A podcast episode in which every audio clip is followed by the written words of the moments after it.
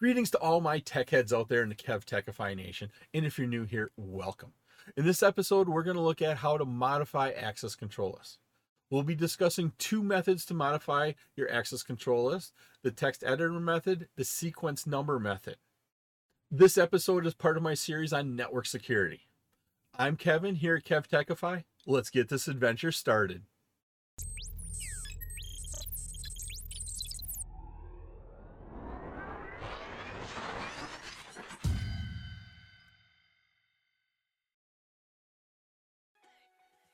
After an A C L is configured, it may be modified. A C Ls with multiple access control entry, A C Es, can be complex to configure if you got a lot of entries. And sometimes I've seen access control lists that have twenty or thirty or even forty access control entries, each little line in that access control list. Sometimes the configured access control entry does not yield what you're hoping it to do. For these reasons, A C Ls may initially require a bit of trial and error to achieve the desired filtering result. Now, there are two methods here you can use when modifying an A C L. One is to use a text editor, and the other is to use sequence numbers.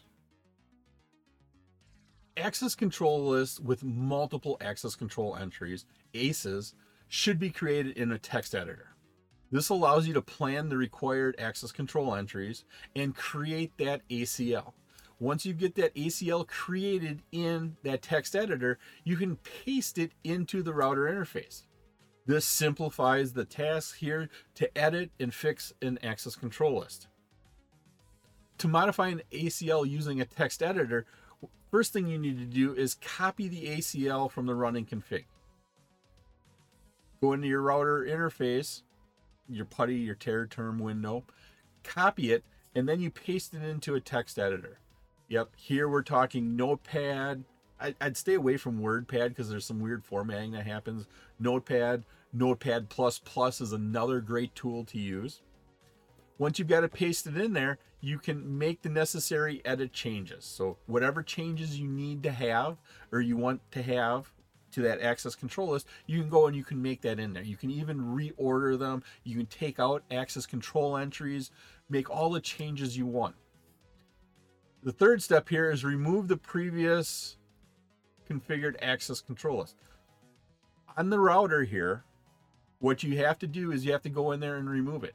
If you don't, when you paste in that edited access control list, th- those commands, what it's going to do is it's going to append it. It's going to add it at the end. So you're going to have a whole lot of extra commands in there. So yeah, if you don't remove it, it's just going to append it at the end. Once you have it removed, then you can copy and paste it back into the router. An A C L A C E, an access control list, access control entry, can also be deleted or added using the A C L sequence numbers. Sequence numbers are automatically assigned when that A C E is entered. These numbers are listed in the show access list command. The show running config command doesn't display these sequence numbers. Use the I P access list standard command to edit an access control list. Statements cannot be overwritten using the same sequence number. What you need to do is delete that sequence number that you want to change, and then you can go ahead and create it. You can add in access control entries here by using sequence numbers. And then once you're done, you verify the changes.